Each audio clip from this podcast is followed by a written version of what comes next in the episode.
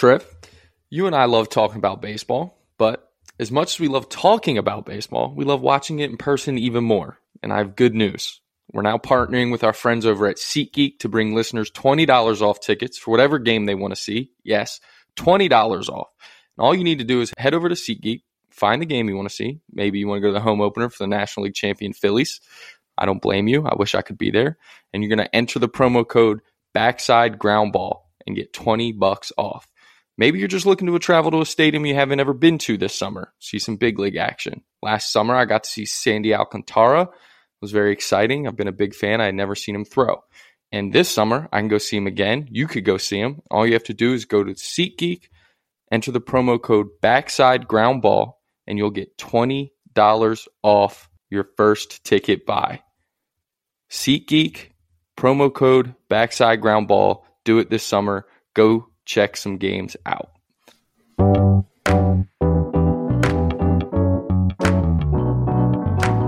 Powered by Riverside.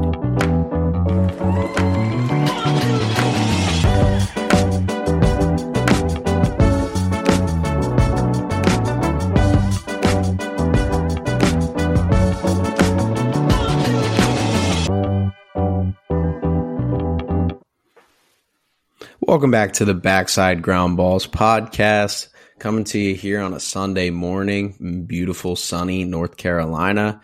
Dan, how are we feeling on this fine morning? Doing okay. Not bad. Yeah. Can't complain. It's a I, I enjoy recording in the morning. Uh, one hundred percent. Excited for this pod. Yes, I do very much enjoy recording in the morning. Uh, it feels like a good start. I feel like I actually bring some juice. Uh, sometimes I feel like I'm a little sleepy here, but uh, you know, we're gonna we're gonna enjoy this day and, and we're gonna make the most of it. So uh, obviously, we're into the season now. Uh, opening day was Thursday, and it, it's great to finally have real baseball back on a daily basis. Um, but most importantly, we're going to still take this time to do our preview content, to finalize some of the co- divisions, uh, make sure we have a good grasp on what those teams are going to look like. So that's going to bleed a little bit into the season, but we are going to have some early spring overreactions. So Dan, as a born and bred Philly fan, let's hear some overreactions. What do you got for me? What's, what's number one on your early spring overreactions? Look, I think it's clear that uh, this Phillies team has regressed. Uh, the season's over. Pack it up. I mean, when's training camp open up? I know the N F L draft is soon. All you Eagles fans out there, just focus on the draft. Uh, got two first-round picks, ten and thirty. Can get a premier player at ten. Um, then mini camp. Can Jalen Hurts back up his M V P year? Because this Philly season, it's over. I mean, you send your two best arms to the mound. You give up the most runs a Phillies team has given up in their first two games since I believe the year was eighteen eighty-five. You, so you give this, up more. You give up more runs than the Eagles defense did. More runs than the Eagles defense um, through their first like three games last year, I think. So I mean, yeah, I mean it's it's terrible. I mean, this lineup isn't as good as we thought it was. They overpaid for Trea Turner. Um, you know, it, it, the pitching staff, Wheeler. Wheelers is uh, washed up, clearly. Uh, Nola, it's a good thing they didn't extend him. They're not making the playoffs. They might finish in fourth. Uh, the Marlins look better than them right now. They at least have a win. Um, that would be my my overreaction, early season overreaction. I think all Phillies fans should just give up, give up hope. Uh, clearly last year was a fluke run. People forget this isn't a very it wasn't a very good team last year. Um, you know, even though they're on paper better, you know, games aren't played on paper. Yeah, I one hundred percent definitely. They're not played on paper. It's an eighty-seven win team last year. They're looking a lot more like an eighty-one win team this year. The, the eighty-one. I mean, I a, think eighty-one's a stretch at this point. I think stretch. You're looking between the sixty-six yeah. and seventy-three range. Uh, if you're giving up, if you're giving up touchdowns like they are, woof. Yeah, yeah, yeah, yeah. You know. Bring the blitz. So, I'm sure we're going to have callers on W I P Monday morning complaining that the Phillies defense doesn't blitz enough. Uh, you know, Seth Joyner's probably on some show right now talking about how this team doesn't care enough. Uh, so, uh, hey, that's what happened. Pack it in. It's good to know. We only play seventeen yeah. games, and when you're oh and two, it's over. You only have fifteen games left. They got fifteen games left. Well, that'll bring me to to one of my spring overreactions. Uh, this the the demise of the ace pitcher. Mm. We got Nola giving up a big spot in the third, looking sharp through one. Right, through three. Like he it was the fourth. Yeah, it was, yeah, it was, it was the fourth. fourth. No hits through three. Yeah. yeah, comes out, lays an egg against a what seventy-eight win Rangers team. Mm-hmm. That's not even a playoff team. And then Wheeler comes out even worse. And then you got on the other side of the ball, Jacob deGrom, Texas Rangers, overpaid, overpaid. That contract's a bust. It's done. Why would you even do it? Guy can't stuff pitch looked anymore. Good. Can't pitch anymore. He can't stay healthy, and then he's going to go up there and give up touchdowns to to a below-average Philadelphia Phillies team. Corbin Burnes, what do you not like pitching in the cold? What's your deal? Yeah, you pitch them. Go out there and compete. You pitch with your heart. Pitch with your heart, Corbin Burnes. You want to complain about arbitration? Pitch with your heart. All right, you can't go well, out there in cold if, weather. And when it's cold, you got to use your legs. Just use yeah, your legs. Use your cold. legs. Use your legs. Have an approach. Uh, corner on, to man. corner. Corner to corner. Robbie Ray, you go on the I L after one start. Why did we pay you if you're going to be soft? Pitch through that injury. Pitch yeah. through injuries. Be tough. This is not the professional baseball. Actually, it is professional baseball where you are getting paid to do it. Sorry. I was I thought I was talking about Division three baseball where guys have no no heart. Alek Manoah, what'd you do all off season? Eat Twinkies? Did you stop at the In-N-Out too many times? Velo's down. You're not in good shape. Everybody already criticizes you for that. I don't care about that. But when your velo's down, man, now I'm worried. Now I'm worried. Dan, give me another uh, overreaction for you. Uh, another overreaction is uh, I, I don't want to say three hundred twenty-four stolen bases, but I'm going to say Jorge Mateo steals sixty bases this year. Uh, he's probably the best base stealer we've seen since Rickey Henderson. He's got four four bags in two games. The new rules clearly. Uh, He studied them. Uh, I don't know how much training he did this offseason. He locked himself in his room, opened up the, the rule book, studied the rules, understands pitcher disengagement better than anybody in the league. And I think we'll see Mateo steal sixty bases. Um, and I'm going to make a prediction. I'm actually going to go sixty-one. And on the sixty-first stolen base, he's going to take the bag out of the ground and hold it over his head like Rickey Henderson in a late September game in Boston. That's that might phenomenal. be your image of the year. Yeah, no, that's that's great. I, I could definitely uh, picture that happening. I think that, you know, he's the fastest player we've seen since Rickey. Uh, he's aggressive. The Orioles want him to run. And for for one of my other ones here, what what was uh what was the team bonding like in the spring in San Diego? Not what, good. Sunny in seventy-five? Yeah, yeah, you can't you can't get up. We can't get up for games. The Rockies are no good. They're a joke. Their their owner says that they're an eighty-one win team. That he admits it. He admits it. Yeah, we got an eighty-one win team, and you go out there and you drop two, two. Juan Soto doesn't have a knock. Oh, man, what are we doing? Ah, listen, listen. The championship D N A doesn't lie within the Padres locker room. I think is the I know answer. They just got to like Manny Machado. What have you won? Have you ever won anything? It's a great Juan point. Soto. What have you won? Other than in D C when you want to, he was carried. He was carried. He was yeah, carried. He was carried. Clearly, Anthony Rendon and Trea Turner were more important. Steven Strasburg, correct. who yeah. was just the and ace, World the Series ace. M V P. Yep, exactly.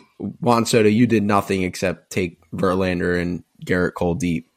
Xander no, Bogaerts no, doesn't matter. What have you won? You were a rookie. You were carried by a bunch of veterans when last time you even sniffed a World Series, and then you won again with Alex Cora because you were cheating. You have not cheating, won nothing. Right. Even though that you have important two rings. To remember in eighteen. Yeah, cheating. They were cheating. So Xander Bogaerts, you're not that good. Where's the championship D N A? Who's the leader here? You lose nice. Eric Hosmer. Eric Hosmer's a proven winner. Proven winner, and you get rid of him at when to get Juan Soto. You don't want the proven winner in your ball club right now, in that locker room. You don't think that locker room needs leadership like Eric Hosmer? There's nobody who hits more ground balls to the poolside for outs than Eric Hosmer. They need that right now. They need that grit. They need that guy leading the clubhouse. And they lost. They gave. They got rid of him for Juan Soto and Josh Bell. Juan Soto and Josh Bell. Why would you get rid of Eric Hosmer? It's a joke. It's time to. It's time to press the panic button. It is. Um, look. So I. I, I think it's. It's. It, we've seen enough to know. Um, I'm ready to to name my M V Ps. Trev. I think Adley Rutschman He's hitting six hundred. He's already the top, you know, one of the top prospects in baseball. We saw how good he was last year. The Orioles were the best team, one of the best teams in the A L after he got called up last year. He's continued it. He had five hits on opening day. I think he's the M V P. I think it's not even close. Um, I don't think there's anyone else in the A L. Um, Yordan Alvarez keeps hitting balls into the second deck, but that doesn't matter because he doesn't play a premium defensive position. Did you hear? Yeah, exactly. And does that hear, matter? Did you like? Did you hear the announcer? I completely agree with what the guy said. Why would you throw Yordan Alvarez a ninety-one mile per hour breaking ball? Yeah, it makes. Why no would sense. you do that? Why um, would you want to throw a ninety-one mile per hour? But we're not here to ball? talk about him because he's, you know, even though he's hitting balls in the second deck, it doesn't matter. Um, you know, what has Mike Trout done this year? Nothing. Um, Shohei no Ohtani, championship not, D N A. Shohei Ohtani didn't even get a win on opening day. So, I mean, I think it's clear Adley Rutschman, it's not his fault that the left fielder dropped the ball. If he could have waited for the pitch in case it got missed yesterday and then ran out to left field and called it, he would have. But there's supposed to be a guy out there to do his job. They'd be two and oh if it was up to Adley. They're one and one. That's okay. He's still the M V P. In the N L, I'm going to go th- for the first time in Major League history, there's going to be three N L M V Ps. Um, it's going to be shocking, but uh, C J Cron and Trayce Thompson are both going to hit fifty-five home runs, and they're going to be tied for first. Um, and then they're going to have to give it to Dansby Swanson because he's going to hit seven hundred. So uh, three M V Ps in the N L, Swanson, Trayce Thompson, um, you know, because he hits all his home runs in threes now, um, channeling his inner Clay, his brother, who likes knocking down threes. Trayce also going for threes. Um, and then C J Cron, who's probably the best first baseman in baseball. Uh on a Rockies team that, look, I thought the Padres were going to be good. They've taken two from from from them, so maybe the Rockies are the best team in the West. I don't know. Mm-hmm. Maybe, maybe, maybe. And and speaking of a team that's going to push to be the best team in the West, the Dodgers, the big pickup, Trayce Thompson, like you said, obviously he's going to compete for an M V P on a, at this point, year-to-year basis. The Dodgers are just, their, it's their voodoo magic. And then Miguel Rojas. Trea Turner, who he's obviously showing that he has no winning I D, ide- identification. He's got nothing. He's got no heart. Trea Turner does. The Dodgers won't miss him. Trea Turner's probably the reason they were losing in the playoffs every year. And, you know, it's just embarrassing. Miguel Rojas, he knows how to win. You can see it there. You can see it in his eyes. He's got that championship mindset. He's a leader. It's great. And so they don't won't miss Trea Turner. Trea Turner's a Boston Philly already. Philly stinks. It's just it's it's a sad scene in uh, Philadelphia, and Los Angeles is going to prosper with Miguel Rojas outperforming Trea Turner over the next eleven years. Yeah, I mean, Miguel Rojas with the rule changes, another guy who studied the rules, he's probably better off. Uh, you know, Turner hit a couple home runs and uh, thinks he's a power hitter now. Exactly. The, put the ball on the ground and use your legs, Trea Turner. You're not a power hitter. The power comes from having the approach of putting the ball on the ground and the process of using your legs. Maybe you can go poolside jack. You're not a power hitter. Don't even try it, even though you hit like eight in, in a week and a half. Yeah. Yeah. Hit the ball on the ground, steal bases. That's how baseball should be played now. That's why we made the rule changes. There's no more shift. I mean, it just makes no sense. Look at the guys who are taking advantage of it. Yeah, Jorge Mateo. Yep. That's just great to see. It's great to see. So, all right, and that's it. We'll uh, see you next season. I yeah, think we've got it covered. I, yeah, I mean, I mean, we're good. We're, we're, yeah, we're, we're done. good. We're good, it, especially because it's a seventeen-game season like the N F L. You know, we want to make sure that we uh, we have our good uh, reactions. We're able to be on top of things and able to – get ahead of the, the curve. You know, we, we don't want to panic, but we want to be able to inform you guys on what, what's happening and what's going wrong across the M L B. So, you know, those are some things that you should definitely uh, be keeping an eye out on and, and making sure that you're not, uh, you're not oblivious to the fact that, that all these things are, are real and, and that all these things through three games are, are happening. Yeah. Yeah, I mean, I think that uh, we're just here to inform the people. Um, if our takes are too hot for you, turn on E S P N. They're rational. They're rational, exactly. And and just like, you know, when I can't believe you, I was so happy you brought up Mike Trout because you'd want to talk about, you know, championship caliber players. He's just not one of them, man. He just, he only strikes out all the time. He struck out one hundred seventy-five times every year, every year or whatever it is. And, you know, facing Shohei Ohtani throwing one hundred two with a cutter that moves forty-seven inches and at eighty-nine miles per hour. Like, how do you not hit that? Like, the game's on the line, you're up. How do you not put a ball in play? Make the defense make a play. How do you strike out there? It's just terrible. And we didn't even get to talk about the World Baseball Classic ending. Um, but no, Dan, that was a that's a lot of fun. Um, maybe we'll we'll do a couple other segments there. Uh, for anybody who's just listening to this podcast for the first time, if you turned it off, I apologize. Uh, that was uh, our way of just kind of uh, enjoying the first weekend of baseball and and kind of playing our Stephen A. Smith and Christopher Russo uh, impersonations. I love it's just so funny because, like, it's awesome because baseball fans get so excited for the start of baseball, which is great because you should be, right? Like, when the new season starts, it's super exciting. But, like, everyone needs to remember that this is a six month process. Like, it, yeah, two games in, like, it is, you can't tell anything, right? I mean, you see stuff like this every year, and and. It's just funny, some of the, if you go on social media enough, um, some of the things people say. And then uh, a lot of what I saw, like last night, especially uh, having a lot of obviously Philly social media, is then the people defending themselves.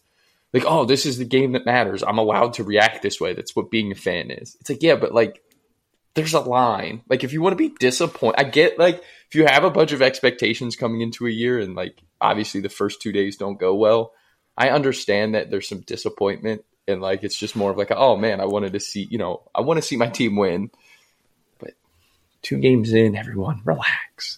Yeah. There's relax. Nothing wrong with that. And, like, definitely to a certain extent, you know, like, all, everything we said, we did it in such a negative tone. Like, th- there is some worrisome outings for some pitchers. Sure. Like, you want to see, like, like Corbin Burnes didn't have a good spring, Robbie Ray being injured, like, all those things like that, but it's just, it's all in fun. Like, yeah. that was not one, that was not serious. Uh, that was just a lot of fun to, to kind of sit there and, and do that. So let's get into our previews here. Um, so we'll start with the A L Central. We're going to, as the title says, we're going to knock out the A L Central and the N L West, try to get through this as quick as possible. And I'm not going to, I'm not going to hint at an episode, um, but I am going to kind of put the idea out there that, you know, with the minor leagues finally becoming, you know, collectively bargained and a union, maybe we'll get Colin on here and talk about how big of a difference that is, get a minor leaguer's perspective on that. So, you know, I do want to get that before that gets lost in the shuffle of of the season, is is being able to give, you know, Colin an opportunity to talk about, you know, how important that is, and, and kind of just have all of us have a really in-depth discussion about, you know, just how important that was to to get change and enact change and, and have everything like that. So um, that's why we're going to kind of accelerate these previews here. Uh, but let's start with the Chicago White Sox. I mean, I, I think this, like, main storyline for me, Dan, um, I think they've looked really good through two games against the Astros. Obviously, it is through two or three games with the Astros, and it is three games. We're not, we're just made fun of people overreacting, but was the difference for this team just well-known good guy Tony La Russa being at the head and, and just getting rid of him? I think it definitely changes the vibe a little bit. I mean, you know this better than anyone. Managers get too much credit and too much fault at times. Yeah. Tony La Russa was one of the the ones who one of the worst ones, I guess I'll say. Um, I think it also, like, people forget that two years ago this was a really good team, and if you looked at that roster last year, that was a really good team. They were decimated by injury. I think they're still a team that has a lot of talent. They have a lot of guys on that team um, with superstar potential, right? Like, you just look at Eloy Jimenez and, and Luis Robert, and, like, those are two guys that can be superstars, right? They can be game-changing type of players in your lineup. I think uh, the fact that Oscar Colas breaks spring with them kind of shows the, the direction that they're going in with Pedro Guirafales. I think that's one of the changes, right? Like, and I think this is a team that's going to be able to to have a little bit more fun under Tony La Russa. And, um, you know, you look at a lineup that has Robert and Jimenez and Moncada, and, like, Andrew Vaughn hopefully takes a step. Like, first base is his job now, right, with, with Abreu gone. So I think this is a team that can be a lot better, and they were already a talented team. If they can stay healthy, right? Dylan Cease transformed himself last year. He took a mm-hmm. huge step forward. He's a one. And you look at his stuff, he's got number one starter stuff. Um, and then you go through without, like, I mean, Lance Lynn, crafty as can be, pitches with a ton of emotion. Uh, you want to talk about pitching with your heart? Like Lance Lynn does. Yeah. yeah. Um, and, and I, I just think this can be a good team. I think health is the biggest thing for them. Unfortunately, like Eloy and, and Robert and Moncada, all those guys have, have found themselves banged up a lot and haven't been able to get into the flow of a big league season. And if they can, then this team, this team in this division can win it for sure. You know, I want to hit on something real quick before we, uh, you know, get into, before I start to get into the roster. And, you know, one of the things that, and I, I don't know if we talked about, maybe it was like volume one of the Backside Ground Balls was when Tony La Russa got hired by the White Sox. And you talk about fit. Now, if you had forty Lance Lynn's, country boys, hunting, chewing tobacco, spitting type guys, Tony La Russa would be a fine fit. But you have old school, like think about what the White Sox were before Tony La Russa got there. Tim Anderson's getting in bench clearing brawls because he's throwing his bat and having fun. Luis Robert, not even to mention like the fact of the matter that these guys are Spanish, that these guys are African Americans, that these guys are what baseball is. They're youthful. They're having fun, all these things like that. And you bring in the most old school of old school baseball guys who has been on record saying, you know, bat flips are bad and, and home runs are bad and all this stuff like that. Like that was a marriage that was failed from the start. And those guys in that locker room, they said all the right things through the time that he was there.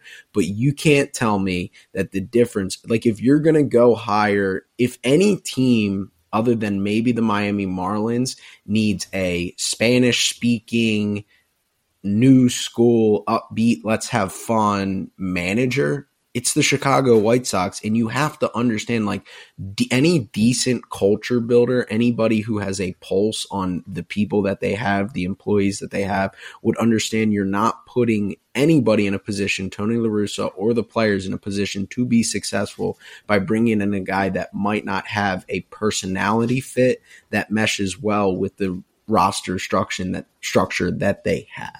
Right. Yeah, and I, and I think I think ethnicity, ethnicity aside, just the age of that roster paired yeah. with Tony La Russa was a terrible match. It was a nightmare. Like, don't really yeah. care where they're from or like that one hundred percent was not a bunch of veteran guys who have been around the block who understand what a, a manager like La Russa can, you know, brings and what he wants. Like that's a bunch of young guys who are like chomping at the bit, like let me go. Right? Yeah. Like just let, let the horses run, man. Those are young dudes who are full of energy. Yeah. They're, you know, they're, they were all, I mean, when La Russa got that job, like you're talking about breaking all these guys into the league in their rookie season and mm-hmm. you got this guy standing over them. And it's like, that wasn't going to be a good, it wasn't a good match from the beginning. And no, so that's why you think like, hey, now get a manager in there who understands those guys and let's like, just go be you. Like, cause I didn't even mention yeah. Tim, right? Like the, Tim Anderson too, like great job mentioning him. I, I forgot him um, by mistakes. He's a great player too. Like that lineup, like just let those guys be them, strike out, hit home runs, steal bases, yeah. be athletes. Like don't worry about moving the guy or quote unquote, the right way to play the game. No, yeah. go do what you guys do that make you special and the reason why you're on our roster at a young age. Like, to me, yep. that's like the, the biggest thing. That is the most important thing. And, and Pedro Grifal, I think he's going to do a good job. He's fifty-three years old, uh, so that plays a huge part in that. Just being able to relate to the guys, be able to understand, you know, what it's like to play at that level, what it's like to have fun, what it's like to, you know, just – play the game and be the best version of yourself. And like you said, you mentioned guys like Eloy, Luis, Luis Robert. I mean, Yoan Moncada and Yasmani Grandal. Yoan Moncada is literally a middle linebacker playing in the M L B. Like he's a freak athlete.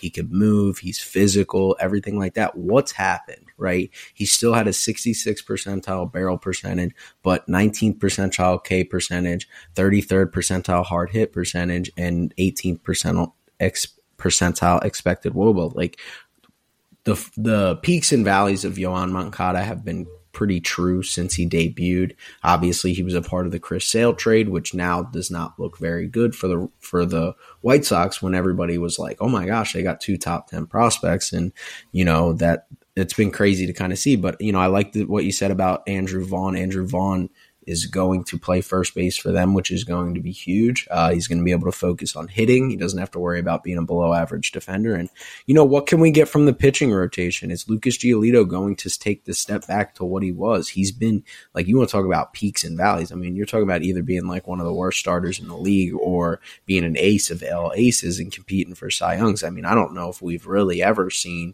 the roller coaster ride that we've seen with Lucas Giolito in terms of, you know, a starter just kind of of trying to find value in, in any different way. And Michael Kopech, you know, I worry a little bit about the stuff since he struggled with injuries. Like, guys that throw that hard, they rely on their velo, which is fine. That's very understandable. But as a starter in this league, you have to know how to utilize your stuff and, and get outs consistently. And it'll be interesting to see what, what he's able to come out with. So any closing thoughts on, on them other than the fact that Dylan Cease looked extremely sharp in, in game one?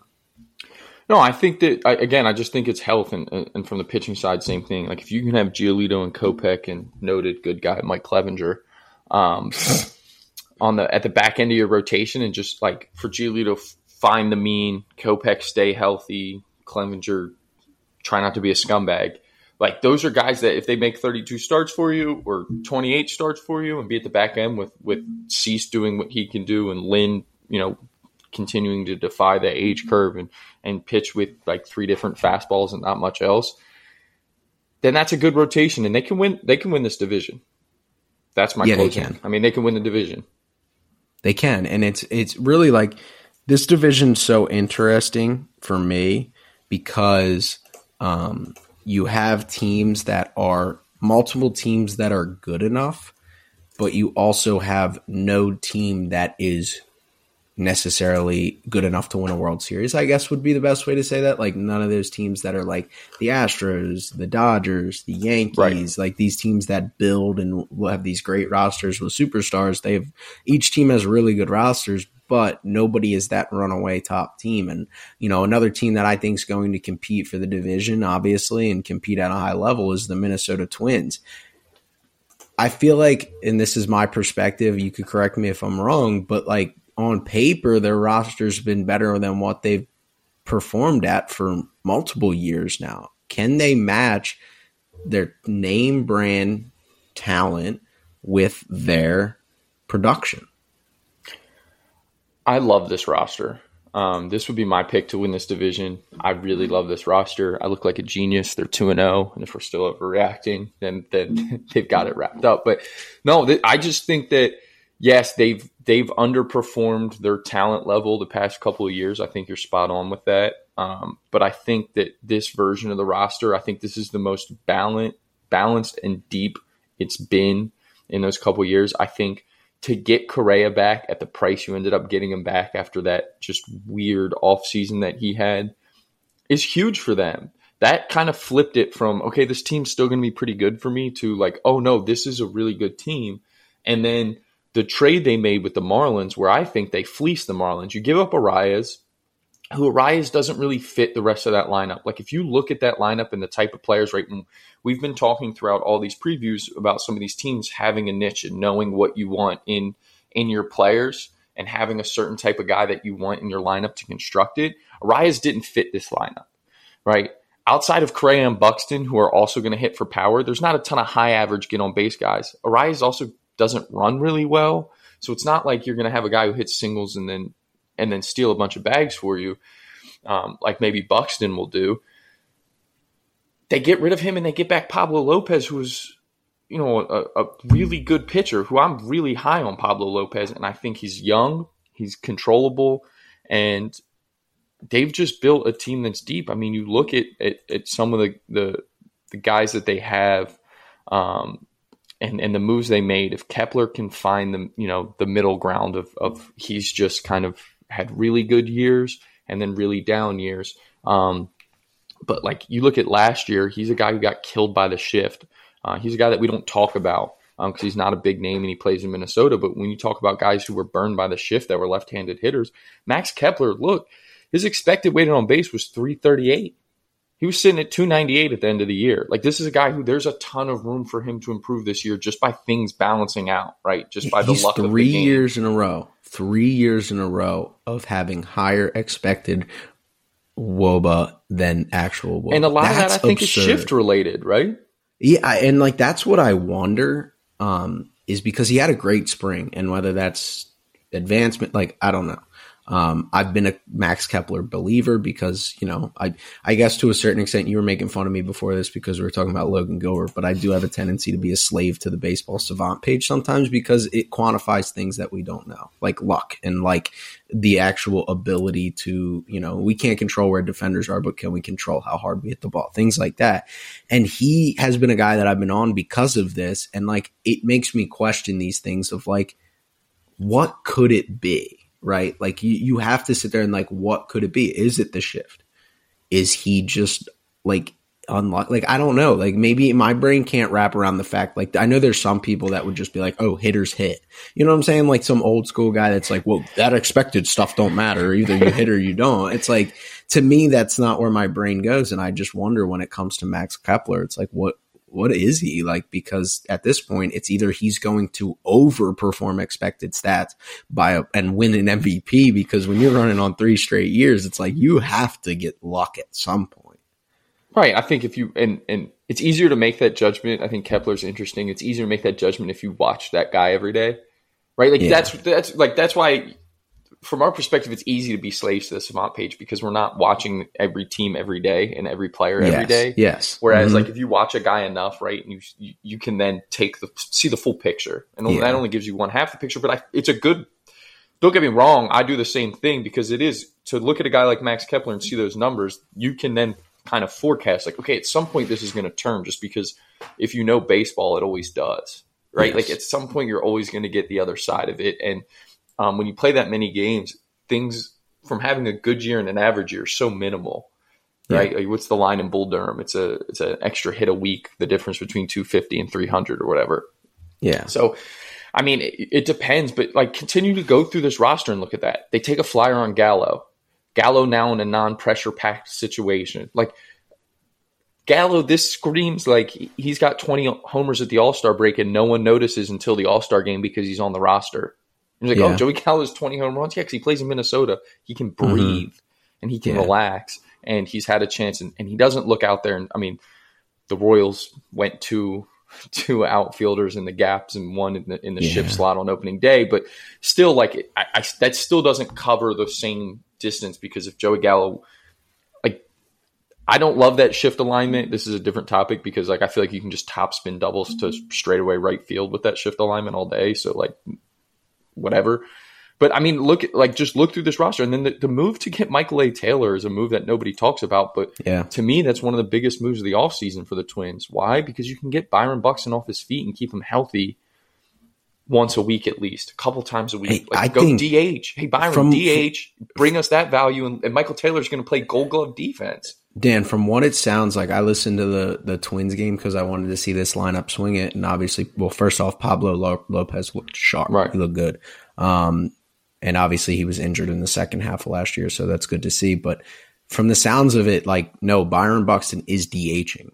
Like, Perfect. he is penciled Perfect. in as their D H every day. Like, that's what the broadcasters were saying, that that move surprised them because it's – you have an elite defender, but they are fully invested in getting Byron Buxton to hit for one hundred forty games, and they're not worried about him playing any center field. And now, how he's going to play some that? center field. He's going to play some center sure. field, especially with injuries. He's going to have to eventually, but I think that is smart. Like it, it's it, it's weird to think about, like, but you have to understand that these individuals, they might. You know, they might need to get off their feet more. Some guys are more injury prone than others, and it's about your organization. Instead of giving up on the guy and saying like, oh, whatever, let's try to make this guy as much of a value to us as possible. Well, and how and, many and years can you good. sit there and be like, this is the year, this is the year he stays healthy. If he stays healthy, we win the division. If he stays healthy, like you can only do that so many times until Before the point you look where in the it's mirror. Like, Right. Like, and what can we you, do? You do? What correct. can we do? What can we do to make sure that this happens? This is a great move because guess what, Michael? Your defense isn't falling off that much with Taylor mm-hmm. out there. Like, you're talking about yeah. you go from a gold glover to a gold glover. Yeah. And, and you then, could argue that, like, how much how much of a step backwards is Michael T- A. Taylor to Luis Arias, right? And not in terms of, like, yes, Luis Arias can hit, but in terms of, like, actual value to the team, elite defense up the middle. Luis Arias was playing first base for them. And I know he hit three fifteen or whatever he hit last year. Like, you don't need a singles first baseman guy who doesn't steal. And Luis Arias has started off this season great. He had a couple home runs in the W B C against U S A. Like, he, he very well could be a very valuable asset to the, like, we might be undervaluing Um, Luis Arias, but in terms of roster fit, the ability to take away Luis Arias, add a Joey Gallo, which gives you some thump, add a Michael Taylor who can hit two fifty with some power and play elite defense, add a keep a Carlos Correa, hope a Kepler is playing better to the expected stats, hope a Buxton plays every day, and you start to see the pieces fall into place of, like, okay, you lose a guy who's valuable in a lot of people's eyes and obviously value in the Marlins' eyes, but you almost piece together and make it better, right? Because, especially because now you've opened up first base. Larnach yeah. can play first. You can get you you got Christian Vasquez, so Vasquez can catch, and Jeffers, who can swing it, can play first some. Like yeah. and now now you've you've turned your D H role with Buxton in center and Arias at first too. into first base is your your rotating D H role, essentially. Like, okay, yes. who's a guy that's a hot bat that we can stick on? You have several guys that can play over there. Yeah. At first, you this guy's hot for two weeks. He gets the majority of the A Bs at first. Buxton's DHing. Taylor's in center. You're keeping Buxton healthy. You're keeping that lineup together. And in return for Arias, if you want to swing into the pitching real quick before we move on, yes. you get a guy like Pablo Lopez, who's yeah. a really good – and like you said, like all-star level pitcher in the first half – battled some injuries. It's good to see him healthy again. Goes out there, has a great first start. He's a guy who, like, again, look at the pitchers they've acquired. They clearly have, just like they they know what they want on the offensive side, they know what they want on the pitching side. They lose Wes Johnson, which we've talked about in our college episodes, which is huge. But, I mean, I think that this pitching staff is is really underrated as well, in my opinion. It is, it is really underrated. And the guy that we're not, like – if you told me why I like this staff and why, because A, it's so Minnesota, and I'll tell you why I mean that. Pablo Lopez could be their ace. Kenta Maeda could be their ace. Joe Ryan could be their ace. Sonny Gray could be their ace. Tyler Mahle could be their ace. They don't have any Max Scherzers, Jacob deGroms. They don't have big names. They don't have guys that are lighting the world on fire type level aces. But you have five guys that on any given year, if they take one step forward, are ace caliber pitchers, right? Like there's no, like Kenta Maeda when he came over in, in twenty twenty was phenomenal with the two point seven E R A, eighty Ks in sixty-six innings. Again, that was because the Dodgers had the luxury of depth that they could move a, a Kenta Maeda for a Bruce Darger Adderall and still just seamlessly transition. But, you know, if he comes back, look good in the spring, if he comes back and he's the Kenta Maeda that they traded for, that'd be awesome. Pablo Lopez was ninety-six with life yesterday. Not to mention he has an elite changeup, and he's probably adding some other piece to his arsenal because that's what they do. Because then you talk about Joe Ryan, who is a guy we we can talk about Logan Gilbert at a different time. You add the split finger, and Collins talked about this, and we'll have to get him in more depth. And, you know, on future projection, Carlos and Ben talk about the split finger, how hard it is to add, but how effective it is when you throw a good one. Right. And there's this whole debate of whether the split finger, why people don't try the split finger more. It's starting to bleed into Major League Baseball. And Joe Ryan adding a splitter and why that works, and Colin talked about it. Some guys cannot pronate enough to a throw change a changeup. Up. Right. Some guys, el- whether it be wrist anatomy, elbow anatomy, their arm path, their arm shoulder. slot, anything, shoulder, there's so many factors that go into it that if you have big enough fingers to dig in and throw a split and just kill spin and throw straight over the top, Joe Ryan's a straight over the top guy and throws a high, uh, high vert four seam fastball and just have a split come off of that. But now you're talking about a guy who is really, really good. I mean, his fastball's been really effective. He bears down on hitters. He gets that high life. Sonny Gray, he hasn't been missing as many bats as he used to, but he's getting soft contact. We saw that yesterday with the against the Royals. He had five innings pitched, no earned, with four walks and one strikeout, but no earned. I mean, that's not sustainable, but that's Sonny Gray right now. And Tyler Mahle might have the best stuff out of all of them.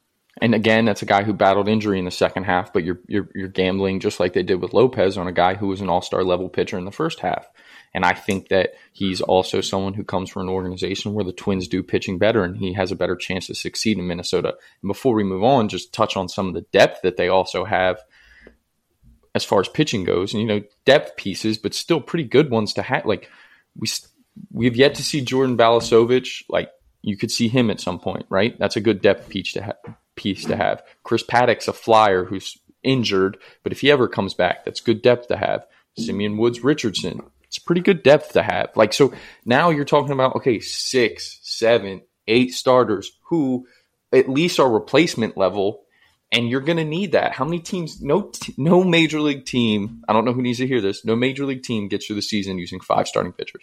Impossible. It's too long of a season. It's too hard to keep guys healthy. So to then have six, seven, eight be guys who you're not going to run out there and hold your breath the whole time, who can yeah. flash and give you good starts every once in a while, that is huge, huge throughout the course of a major league season. Because open it, it never looks how it looks on opening day after like the first month of the season, ever. No. And the last thing I'll say on this, the difference between this team has been with the with the Twins recently has been, we talked about depth. They're obviously deep on the pitching staff is, and again, how many times have we said this? Anybody who's listened to every episode of this podcast knows that this is how we believe you win, and it's the edges of your roster.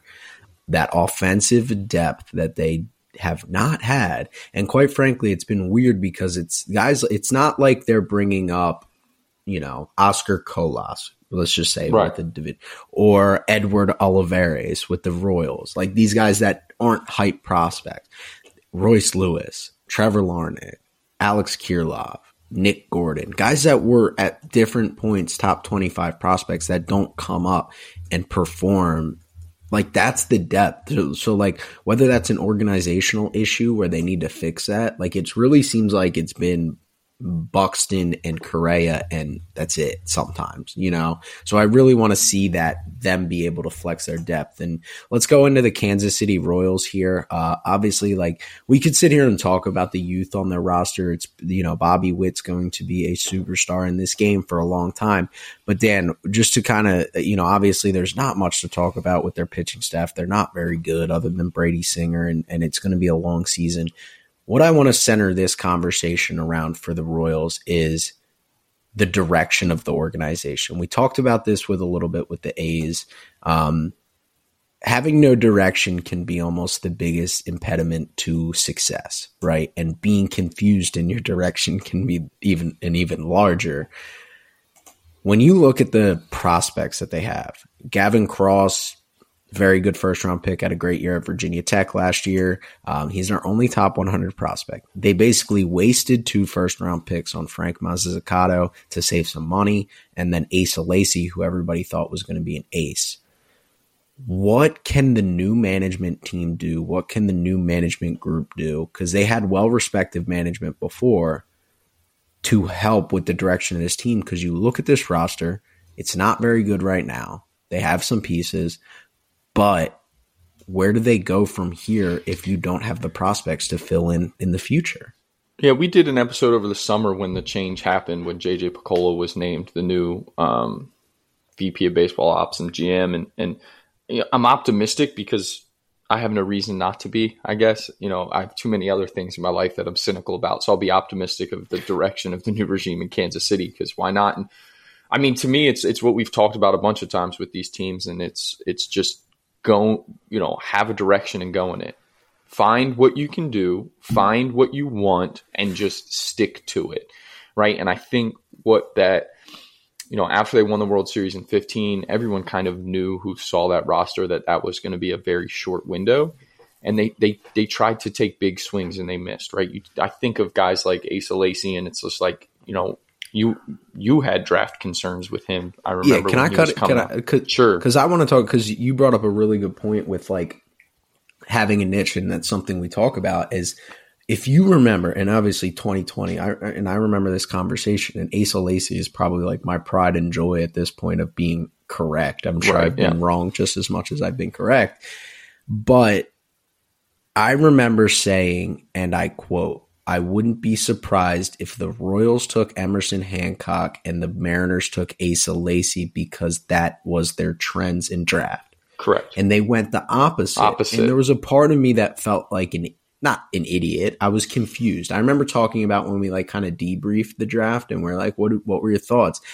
You know, not that I was excited. I was worried for both of them, because both of those organizations have struggled with the pieces. Like, like the Royals have not turned an Asa Lacy into a major league starter ever, ever. Right. Right. I mean, it's, it's no question. Like, who's the high ceiling starter that they've ever developed? Zach Greinke had a high floor with a Hall of Fame ceiling. That was, you know, I'm not saying easy. High school right-handers aren't easy to develop, but he was ninety-eight to one hundred with elite command. Like, it's it's pretty self-explanatory if you can keep yeah, him healthy. We're not giving him credit for for Greinke, right? No, it's just it, he is a unicorn, and the Hall of Famers right. usually are. Emerson Hancock has not been good with the Mariners. Don't go off your niche. The Dodgers never go off their niche. The Astros never go off their niche. Know what you want. Know what you like. If you want to take high floor starters, I mean, look at what Brady Singer's developed into. He's added some better stuff. He's become better. Don't go get an Asa Lacy if you don't have the the player development. Well, again, I think that's why I said like they they they were taking the swing, right? Asa Lacy yeah. was kind of the darling of that class. He was the guy that had the big stuff that everybody was kind of drooling over. Now there were guys in that like. There were guys in that draft who I know you and I liked better. I've been a fan of Hancock for forever. Max Meyer was in that draft. Um, so there were guys that, you know, I think we both thought were better, I don't know, fits or just better tickets to take than that one. And especially yeah. when you – and then and then bring in the point you just made, which is a great point. Like, now tie that in, and it's like, well, that makes no sense why you took the guy you did. Take Max Meyer. Max Meyer might be in the big leagues right now. I don't know because you he's never hurt. know. But like, I know yeah, he's, he's hurt. He's but like, I'm saying, like, down, he, yeah. you could have seen like Hancock might be in the well. Hancock's knocking on the door anyway. I don't know how, if he would have done better in the Royal system, because I think the Mariners have kind of turned things around on that aspect. When you look at George Kirby and, and you know, because that's another command guy that they they, they went with kind of out yeah. of their, their range. And Logan Gilbert's obviously turned into a really good pitcher, but it's beside the point. I just think that they got to find a niche and they got to go for it. And this is a big draft for them. They have some pieces on the offensive side, but like this is now the first time that, that J J Piccolo can be like, okay, this is how we're going to do things. And we've talked to Carlos, and we've kind of, even before we heard from Carlos, we talked about it when the Phillies did it. Like they just got it. And we've talked about it with the Orioles. Like they got to be able to communicate top to bottom, right? Like that's the thing that it's not, it's not flashy. It's not some secret sauce that the Rays are putting into their gumbo to make nobodies really good. They communicate from top to bottom really well. They have a path. They don't get scared off of it. They stick to it. When they fail with a couple guys, they don't say we need to change everything. They know what they want. They they get guys who are good at coaching it. They get scouts who can who can recognize it. And then they, they have a, a major league setup that – allows those players to flourish, right? You see it in Milwaukee, you see it in Minnesota, like you see it all over. So that's just what the Royals need to do, okay? Forget what the pat, like forget about where your roster's at now, forget about the swings and misses you took since the World Series in fifteen, and just move forward starting now. And I, again, I have no reason to think that they're not going to do that. No, I, I yeah, I mean it, they have to prove otherwise, but. Any any closing thoughts on the Royals? Obviously, like M J Melendez, Bobby Witt, like interesting Bobby, I mean, pieces, like that's- Sal- Salvador Perez, like. But we could give Bob, like honestly, like this is my opinion. Like we should, I think Bobby Witt doesn't deserve a Kansas City Royals section. He deserves Correct. Like his a own Bobby podcast. Witt. Yeah, yeah, yeah, yeah. Like we'll and, talk about they, Bobby and, Witt in the season when he's raking and stealing bags. Those are the guys. Like if you're gonna, if you if you want a reason to watch the. The Royals, it's it's Vinny Pasquantino, it's M J Melendez, yes. It's certainly Bobby Witt. Like that's turn them on for those guys. Catch a yeah. Brady Singer start, um, and and like love from there. Salvador Perez too. I mean, he yeah. swings at everything, but he's been he's actually grown into more of a power hitter. So you know, I want to talk about another organization, and again, we're going to go big organizational view here with with this organization as well before we close out the A L Central with the Guardians. Is the De- Detroit Tigers. Pretty much kind of the same conversation as the Kansas City Royals, but potentially worse. They've been drafting at the top of the draft for longer. Um, they've had some success with certain guys, at least in terms of their prospect type. Riley Green was a top ten prospect. Spencer Torkelson was a top ten prospect. Matt Manning was a top ten prospect at certain points. You have guys in the farm system right now like Jace Jung, Parker Meadows, and Ty Madden, who are all really good potential. They only have three top one hundred prospects for a team that, quite frankly, has not been good for any stretch of time in recent memory. So, again, what has gone wrong with their player development from the outside looking in that has allowed guys like Torque and like Riley Green to regress at certain points that leave them, you know, where the cupboard's bare? I don't know, because it's yeah. frustrating. It's frustrating because you look at some of the names. You look at Riley Green, you look at Spencer Torkelson, um, and obviously Jace Jung and Jackson Jackson Jobe will, will maybe turn out better, but their timeline's certainly down the road a little bit more. They're still pretty young. Yeah. Uh, Jung's twenty-two, but Jackson Jobe's twenty. So, like, there's still a lot of room for him to develop. But the Tigers are just one of those teams that, like, I don't want to put them in the category of the Pirates because I just I really don't no, respect I, the Pirates yes, organization. But I will it's put like, them in the Pirates. It's so it's so frustrating because it's another team that has no direction. It's another team that you look at what they've done. Like, why did they sign Javi Baez? I mean, sure, they had the money. They can do it. Go do it. Why not? But, like, why? And then you take – and not only that, but you you go get a guy. Like, to me, I guess personally, if I'm rebuilding an organization, I guess when I'm at the point the Tigers are at, I'm taking high floor guys instead of high ceiling guys, if that makes sense, for my big league roster right away. Like, I don't want Javier Baez, whose splits are going to be huge, who's going to – who's going to either hit two twelve with seventeen homers like he did last year, or he's going to somehow pop thirty-five because he's an elite athlete. Like, I don't see where that, that move made no sense to me. But, like, it's frustrating because you also look at, like, think about all the pitching. Like, does anyone know where Casey Mize is? Or what happened to him? Like, and then obviously you've had some, some injury issues with Tariq Skubal, but it's just like, th- this could have been, this could have been fixed. Right? Like, you, you say these oh names and it's gosh. just like, what happened? Like, what has gone wrong? I don't know. But, like, it's honestly, like, I don't even want to think about it or or pay any mind to it because it's just like, I, whatever Detroit's doing, they're doing. I don't know, and I don't really want to care. The fact that you mentioned those two names, and for somebody who prides themselves on being like a prospect junkie, and you got me to v- visually react the way you did, was just like, it just tells you everything you need to know about, because there is potential there. I mean, now that you say it, I know why they signed Javi, right? Riley Green and Spencer Torkelson are they thought they were going to be, be good at this point. Yeah. They're supposed to be high floor guys. You well, have Tariq Skubal, who has ace potential. You have Casey Mize, who is, let's just call it what it is, a three or four, right? That's and, but he was, but, and, and, and he was the – but what's weird is, like, I don't blame them for taking Casey Mize. Casey Mize was the consensus guy that you're like, I think that no, was I mean, the right yeah, that was easy, pick. Yeah. It was easy. But, like, how did he – how did you mess that up? Right. How did you, how mess, did that you mess that up? How, and, and to your point, that is a good point because Torkelson was – like, Torkelson was they, – they, they've taken – Riley Green was like pro ready.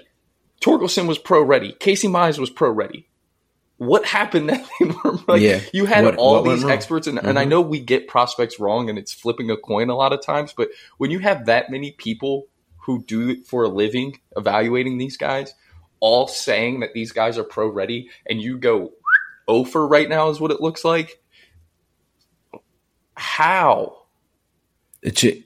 Yeah, I don't know. And and then you factor in the fact of the matter, like, as I'm starting to break down what this roster should look like in a perfect world, I can see a little bit more of direction and faith.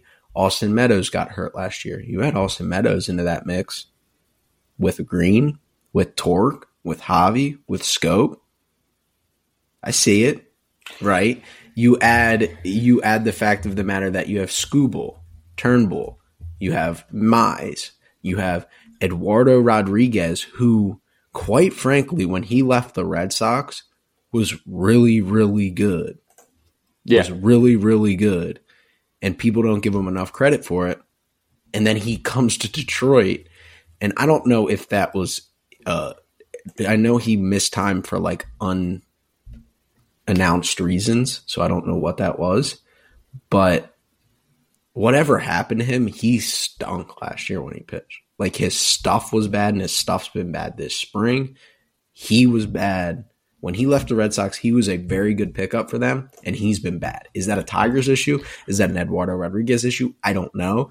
What happened with Matt Manning? Matt Manning was a really good prospect. That's one that I, I we miss. We miss prospects all the time, right? Because it's a lot easier to get outs in triple A than it is to get outs in the big leagues.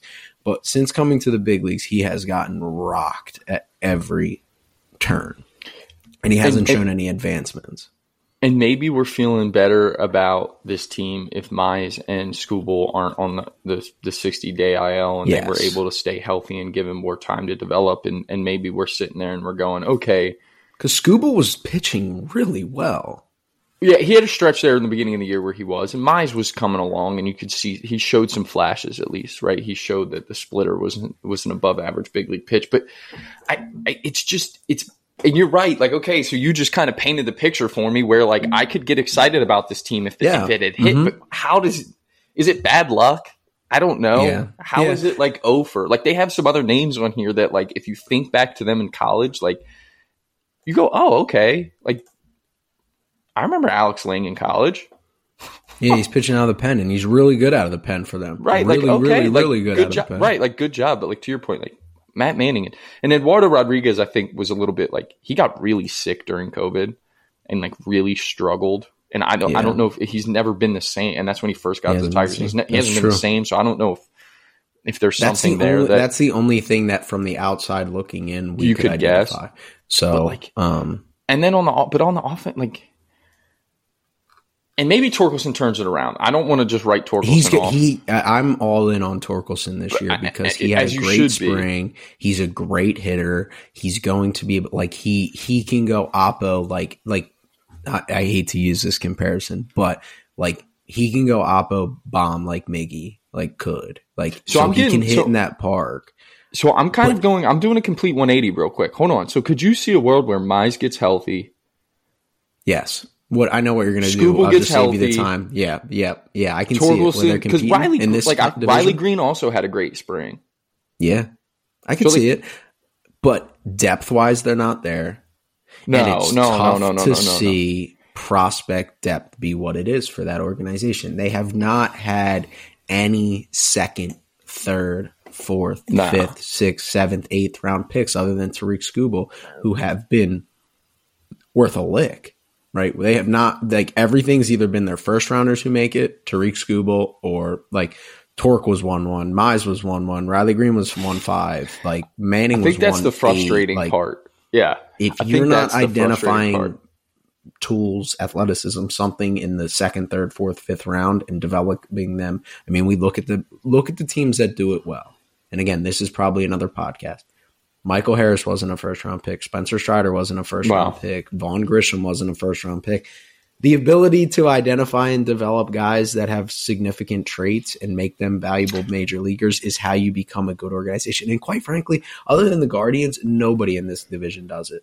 Nobody in this division develops six through fifteen rounders into big leaguers, whether it be, and, and that's in anything, whether it's a fourth, fifth inning reliever, that's a fifth, fifth, fifteenth round pick. That is a valuable draft asset. But if they st- if they put cleats on the dirt in your big league stadium after the third round, we'd say third yeah. round, you b- got value out of them. Whether they're a base running and defensive specialist, that's value. And I just think that it's not it's not the, that's not the death sentence that we a lot of times think it is. If you can be really shrewd at building a roster without just throwing, like where that's a death sentence is, is if you can't develop anybody and then you, you just think that you can do it by throwing big money at big names. But if you're the Twins mm-hmm. who can still build depth by making shrewd moves, it's not a death sentence. Now mm-hmm. the issue becomes we're never going to view you as World Series bound. You would have to go on a, a special type of run like the Phillies. Yeah. Right. you like you're like a ninety win ceiling team. Like I still don't see. Like I really love the Twins roster. Yeah, I don't Vegas see them win more agrees. than like ninety-two games, and Vegas agrees. Yeah, we did the prop bets. Vegas was adamant about so, so, that no team in here is sniffing ninety wins. So I think that it's it's interesting, but I mean, you just made me more hype, hopeful for the Tigers. They need a lot of uh, things yeah. to break right, and I still it's still not like oh yeah, this is a playoff yeah, bound dangerous no. team, but it's like okay, I can at least see. The picture's less cloudy as it was when we first started talking about them. And call it what it is. Year one, free agent contracts at certain extents are luck, big free agent contracts. You're one good free agent signing away from really turning your roster around. And they have money. Detroit, the ownership there, they're committed to spending. They spent when they were winning. That place fills up when they're winning. Michigan fans are committed to the sport. Like, It's, I just it's don't possible that, there. I just don't love the bias fit. No, I don't either. And you didn't need again, one of those shortstops from that class. Well, they wanted they wanted a shortstop bad, and they whiffed on whoever else was available. I don't remember who else was All available. All I can remember is last year's time. class. Carlos Correa. Correa. They wanted Carlos Correa bad. And A J Hinch is a great manager, too. And I like A J Hinch. So I believe that he can get the most out of his all, offense. So let's close out the A L Central quickly here with the Cleveland Guardians. They're definitely a team that's interesting. Uh, we can talk for days about how they build their roster. Again, I've said this time and time again. I've said it with the Marlins. I've said it on here plenty of times. I don't argue with organizations that do things that I don't agree with, because as long as if you are committed to your path, you're committed to what you like, and you do it, that's fine. Right? There's nothing wrong with having a don't strike out and run offense. Is it sustainable over the long haul? That's a debate. That is a question that we can have for days. But it worked last year. Expected stats hate their offense. But this is a savvy organization. They have a phenomenal manager, a phenomenal manager, arguably the best in baseball that we've seen through our lifetime. And the organization gets it. And that's why I like it. The additions, they wanted power last year, right?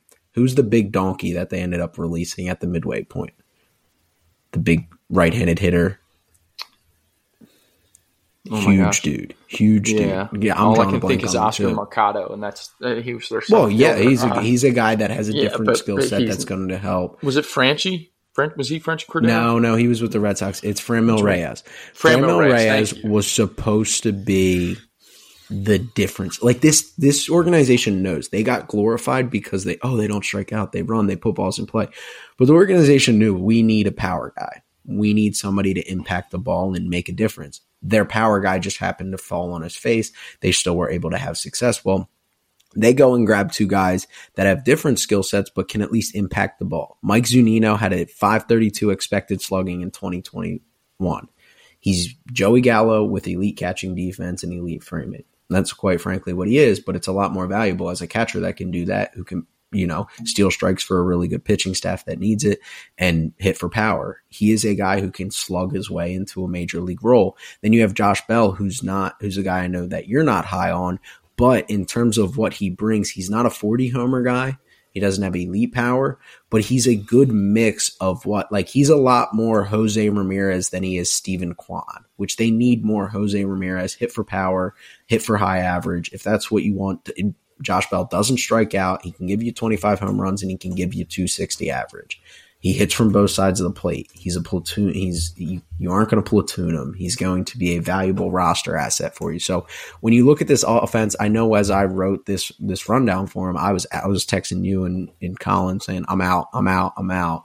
I hate Steven Kwan, but that's whatever. That's just my bias against guys that hit for that get lucky for a whole year and everybody drools over, but. You know, there is some, there is something with the way they build their team, and, and you know, nobody's ever going to cl- claim that the Guardians don't have a, you know, a thought process. No, and the one guy that I think that they're that they're banking on, that they're really, really high on, um, is Oscar Gonzalez. Um, I think that's the guy that if you. If you were able to ask that organization who's going to be the guy who can add the pop to the lineup that they so desperately want alongside Ramirez, they would tell you it's him. Yeah. Now, um, if they got anything out of Josh Bell, but like you said, I'm not high on them. They're a tough one for me to figure out. They're one, they're an organization who's really good at knowing what they want, knowing how to build a a, a, a, a roster and putting together a team that competes and finds themselves in the playoffs more often than not. And obviously, Francona does a great job, and um, he knows how to manage those guys. And he's a guy who's been around a long time, but I think young guys thrive under, because I just think that's like, and that's what. That's kind of what they've banked on, right? When you look at their success, like it's a bunch of guys like Steven Kwan outperforming. He's a guy they love. He's a guy who kind of fits their lineup. I yeah. get why you don't like him. I'm not in love with Steven Kwan, but Steven Kwan's going to be a guy that they love at the top of their lineup and thrives at the top of their lineup. He's also a guy who I can see like the, the Guardians are like, okay, we're done with you. And another team gives him money and you don't hear from him ever yeah. again, right? Like you look at some of these guys who have had big moments for them, like Framil Reyes and Oscar Mercado, and and then you're just like they bounce around the league and they never stick anywhere else, and it's because of that. And like look what they did getting Andrés Giménez in that trade. Yeah. Now they extended him. They paid him big money. He's an elite defender. He, he they have good. Like I saw this on Twitter. Jose Ramirez and Andrés Giménez are locked up for as many years with less money than Francisco Lindor by itself. Correct. And so like they, they they're really good at doing stuff like that. They always have guys who are interesting coming up through the um organization. I'm a fan of Chase DeLauder just because he's a J M U guy, and Love like there's Chase some DeLauder. promising there's some promising tools there. Um so like could he be an impact bat one day? I don't know. Uh we'll see how he progresses. Um Bo Naylor they're really high on, obviously. Um, who could be a catcher for them in the future. And, and like, they're going to be like the Guardians are never going to jump off the page. I think that's just kind of the fact of the matter. They're never going to be a team that jumps off the page until ownership starts to spend, which will never, ever happen, but they'll continue to be the, in the thick of that, that division for forever. It feels like. Yeah, definitely. And I think they're the anti an, antithesis of antithesis, antithesis, antithesis of the Tigers, because they develop guys that aren't top of the line players, Steven Kwan's, Jose Ramirez, and turn them into big. Like they get more out of guys that are after the third round picks that we just talked about with the Tigers, that the Tigers have not done at all. If you could combine the Guardians with what the Tigers do and getting top of the line picks and making top of the line picks succeed, and then adding in the fact that you can sprinkle in, you know, a Steven Kwan to become a valuable big leaguer and Jose Ramirez to be an M V P. I mean, when was Jose Ramirez drafted, or was he an international sign for, you know, pennies on the dollar compared to what some of these, you know, big name guys are? And, you know, they're able to find value. I mean, Shane Bieber wasn't a first round pick and he won a Cy Young, and, you know, Tristan McKenzie, Cal Quantrill was a first round pick who busted with the Padres and comes over, and they just milk all the potential out of these guys and they get so much value. And it's, that's what they are not, you know, we talked about this with Dave on Two and a Half Athletes. It's like too many times we view rosters as fantasy lineups. Like we all Correct. play fantasy baseball. You want every guy to hit twenty-five home runs, to hit for average. There is value in the seven hitter who does one thing well. There's value in the eight hitter who only plays good defense. Like, and if there's any organization who does that better than anybody, it's the Guardians. And the Guardians have the ability to find pieces that bring value outside of what it says on the paper, outside of what it says in terms of on the back of the baseball card, outside of the value that you might see in different in from the eyes. You know, you might not visually love this player, but there's a reason they have them. There's a thought process behind it. They just don't throw caution at the wind, which again, the thought process, the communication, they're, they have a lot of prospects. They do a really good job. They know what they like. I mean, you, you again, you look at their farm system and it's a lot of switch hitting, freakish, athletic middle infielders. You want to talk about having a direction and a niche? There ain't no Kansas City Royals going, hey, we need an ace pitcher. We haven't developed any. Let's go Tomorrow. take a flyer on a guy. Like they, if, if we can't develop a power hitter, they just got rid of a guy, Will Benson, with the Reds, and Reds love power guys. And they added, you know, in a one for one prospect trade for a younger, guess what, switch hitting athletic middle infielder. I don't know exactly what his name was, with the Reds, and the Reds took a flyer on Will Benson, who's a high ceiling, high swing and miss, high power guy. And because the Guardians are like, mm-mm, we don't have success with that. Why would we draft an Austin Hendricks when we don't have success with that? We need guys. And DeLotter was the first one where they actually took a guy with like legit tools. And like, we're like, hey, like we're going to take a guy with legit tools because he fell. That's been the Guardians. They haven't had the opportunity to take top of the line draft guys because they don't pick at the top of the draft. That's normal. So that was the first time, and we'll be, it'll be interesting to see what they can do with that. But they're the best bargain shoppers in the league. Like, they're the best bargain shoppers I've ever seen. They're the best at doing what they do. I know Tampa Bay obviously has their, you know, pride and joy in, in being able to bargain shop and develop, but being able to build a lineup that really on paper doesn't look good but performs well is is what the Guardians do well, and that's what smart organizations do well. Yeah, and they have they have some ex- – I mean, like you said, they just have exciting guys. I mean, Jason Churio, the younger brother of Jackson, who's obviously the Brewers' top prospect, like he's in their organization. I mean, he's only seventeen years old, but like if he can be anything like his his older brother, then he's a guy that, you know, you get really excited about. I, I wonder for this year and this team, the big – like Tristan McKenzie, the injury is kind of worrisome. worrisome because they expected a lot out of McKenzie. But, I mean – Hunter Gaddis pitched the other night and like threw fine. Aaron Savali continues to defy all of our logic because I don't think either one of us are high on him, but um, he continues to pitch really, really well. Like that's just what happens in Cleveland. Uh, so uh, yeah, they're, they're a really good organization. Um, again, I don't think they're ever going to jump off the page at you, but they're, they're going to continue to operate in such a way that they're always going to be competitive. And you know what, talking to Carlos, like that's what some of these smaller market teams want. Like we wouldn't trade one World Series. I know their fans would, especially in Cleveland, but like that organization and the way it's run, they're not going to trade one World Series for ever, you know, sinking below. They just want to be really competitive for one hundred sixty-two and make the playoffs. Yeah, of course. So um, any closing thoughts on the A L Central before we fly through the N L West and, and talk about some of the teams there? I'd love the Twins. I got the Twins to win it.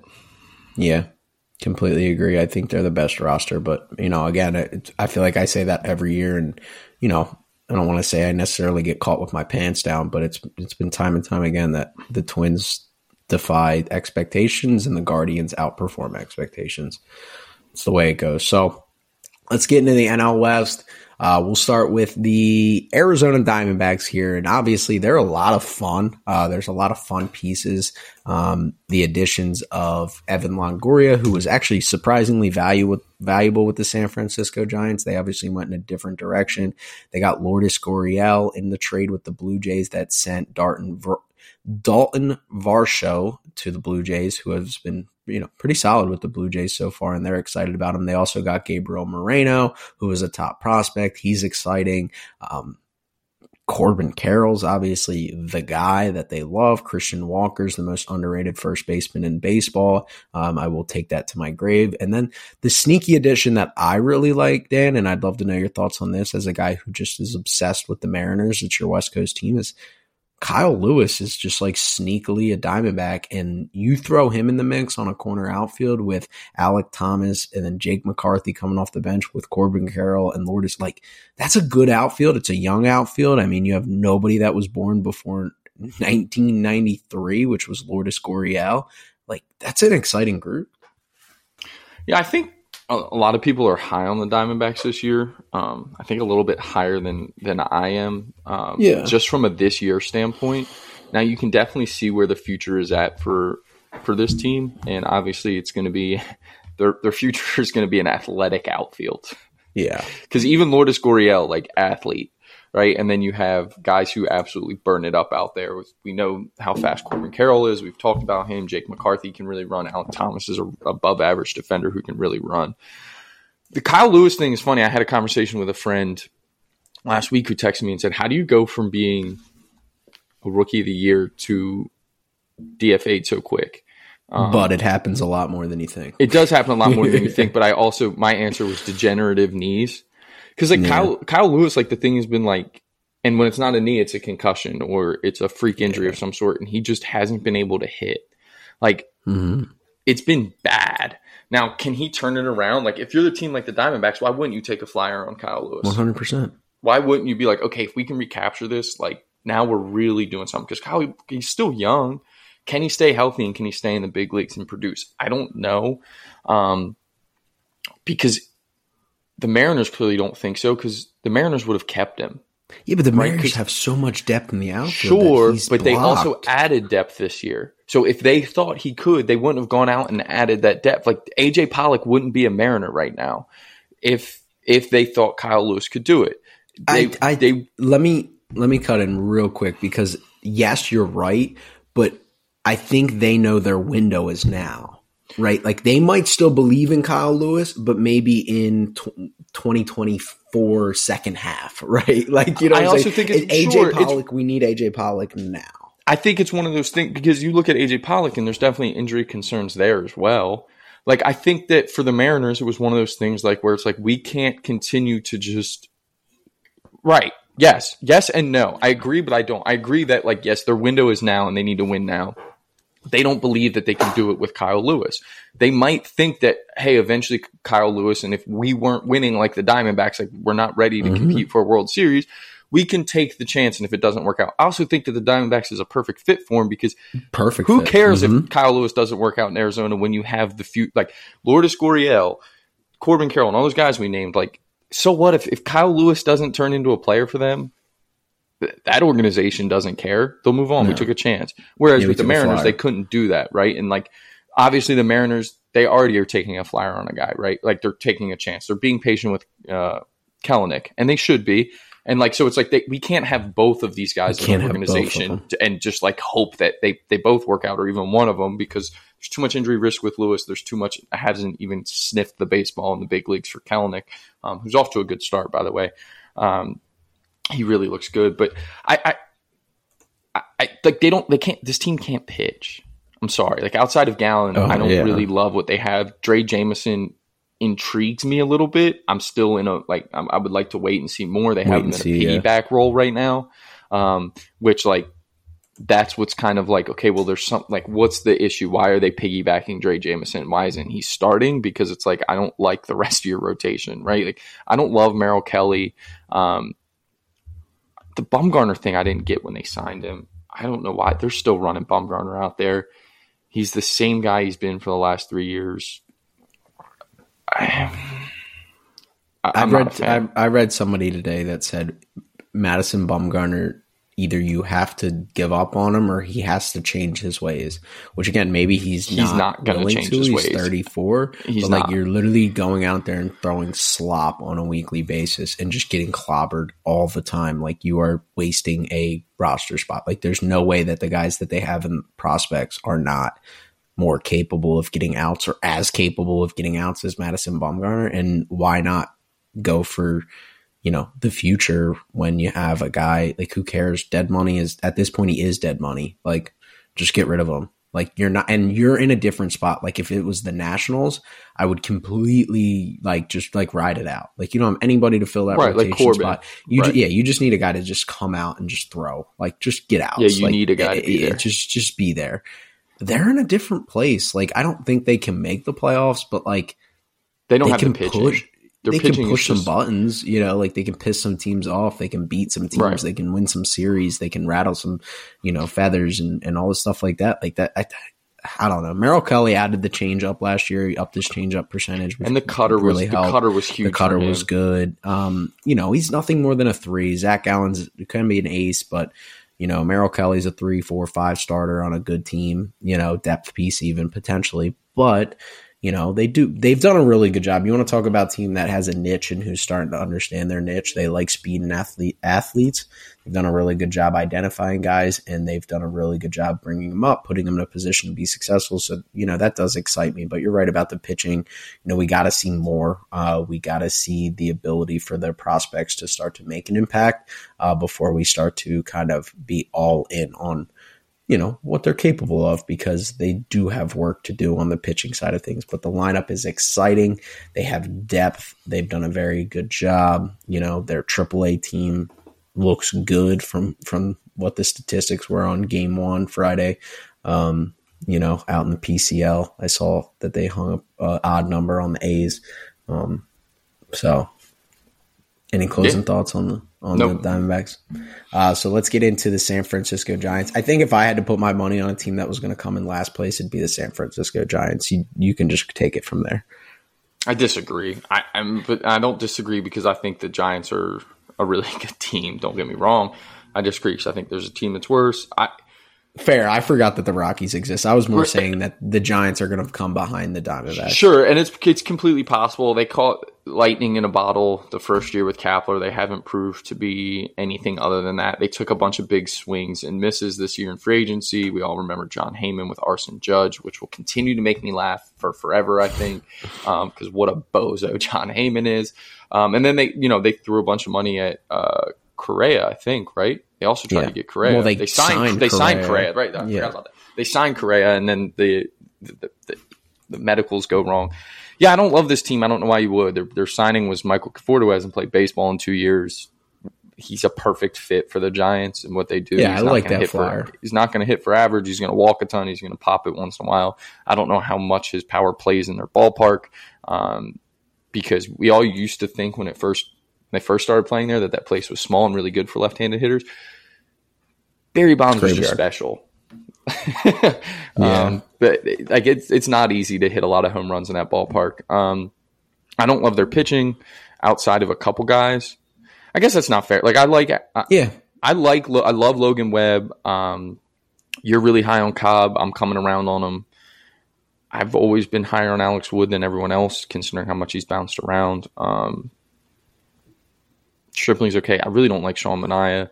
I don't know. Yeah. This team, I don't, their position group is interesting. It's just so Giants. Like, I don't, yeah, I don't, I don't love them. I don't like their outfield really at all. They have some interesting pieces. I don't know.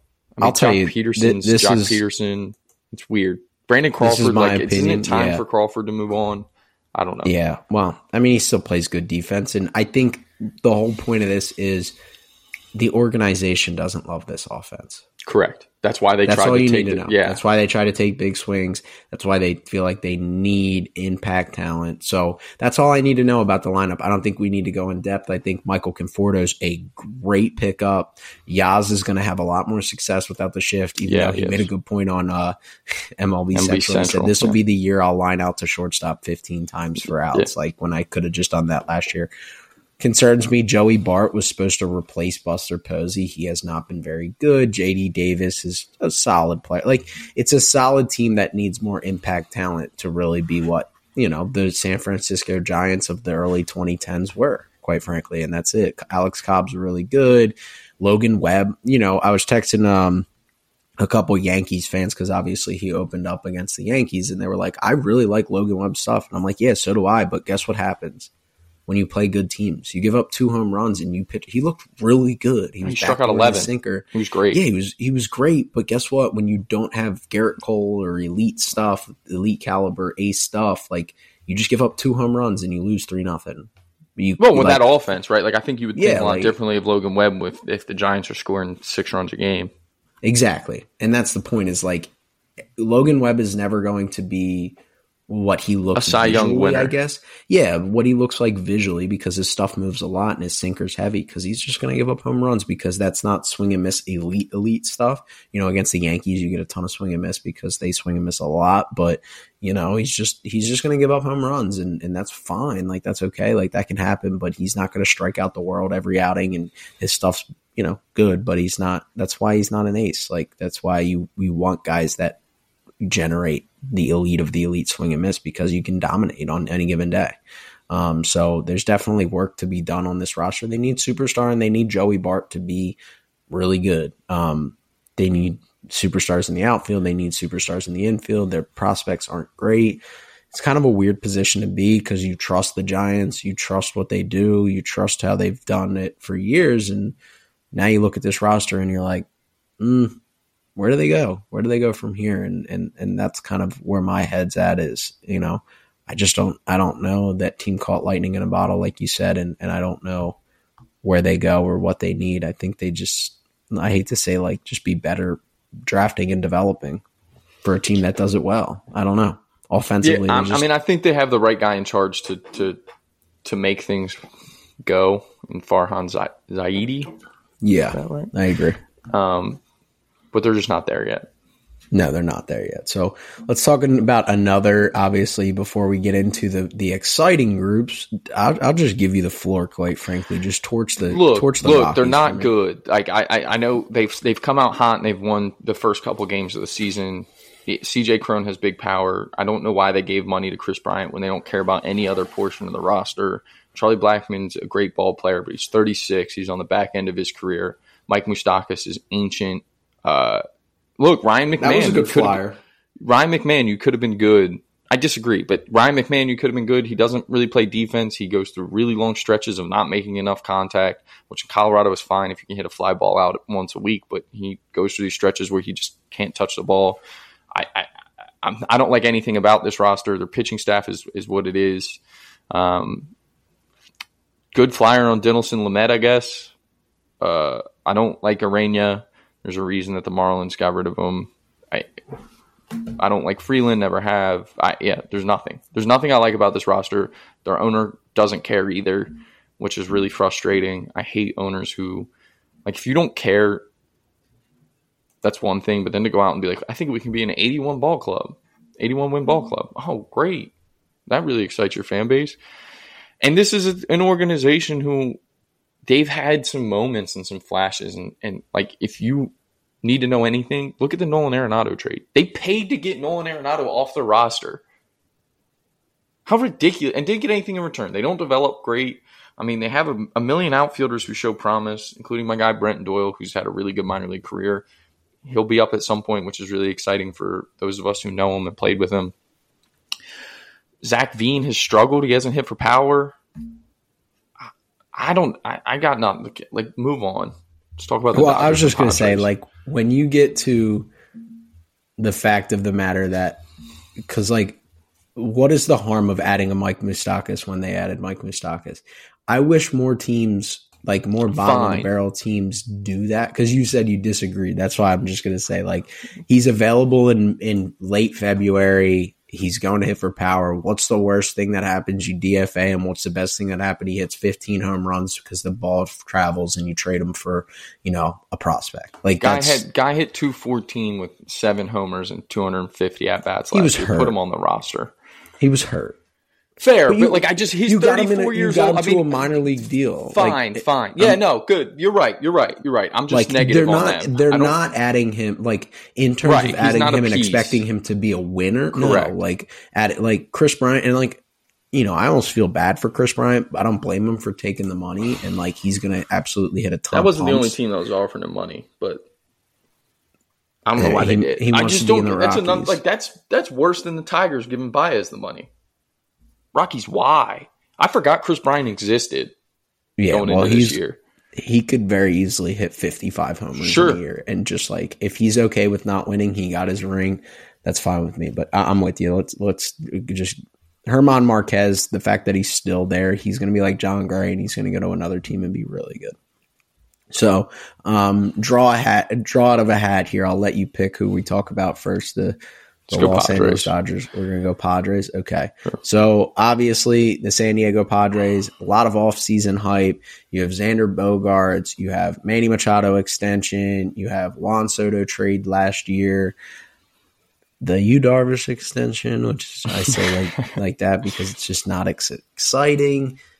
They're committed to winning. Jake Cronenworth just got extended for seven years, and, and which is awesome for him. And we could obviously have a, you know, larger picture conversation about extending your whole roster, which is weird because um, you better hope that all of them are valuable for seven years because you can't go anywhere without them. Um, but when you look at this team, obviously there's the superstars. The big piece is Fernando Mania. What is he? What is he? What does he bring? And how does he change this roster? But what are your thoughts on this roster as we kind of just dive in on it? I feel with superstars. I mean, this is a really good team. I don't. Yeah. My only concern comes when you when you get to the starting pitching, and that might be even nitpicky a little bit because hey, if you score, I guess I've just seen the movie of we're gonna we're gonna out hit our pitching flaws. I don't like their, I, I, you know, their bullpen has a couple really, really good pieces. I think it's the starting pitching um, that worries me a little bit. If Ryan Weathers is healthy and can kind of like, he's a guy who flashed early in the year, but like, I don't love the Darvish extension. I don't trust you, Darvish.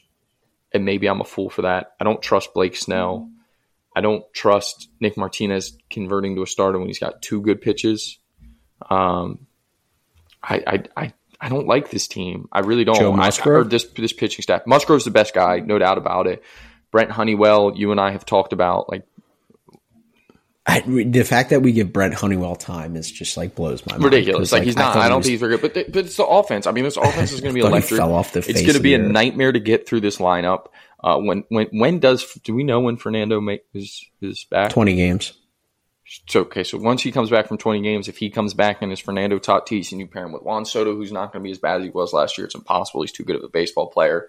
Um, if Manny Machado is Manny Machado, which we expect him to be, if Xander Bogaerts is Xander Bogaerts, like right there, that's miserable as a pitcher to get through.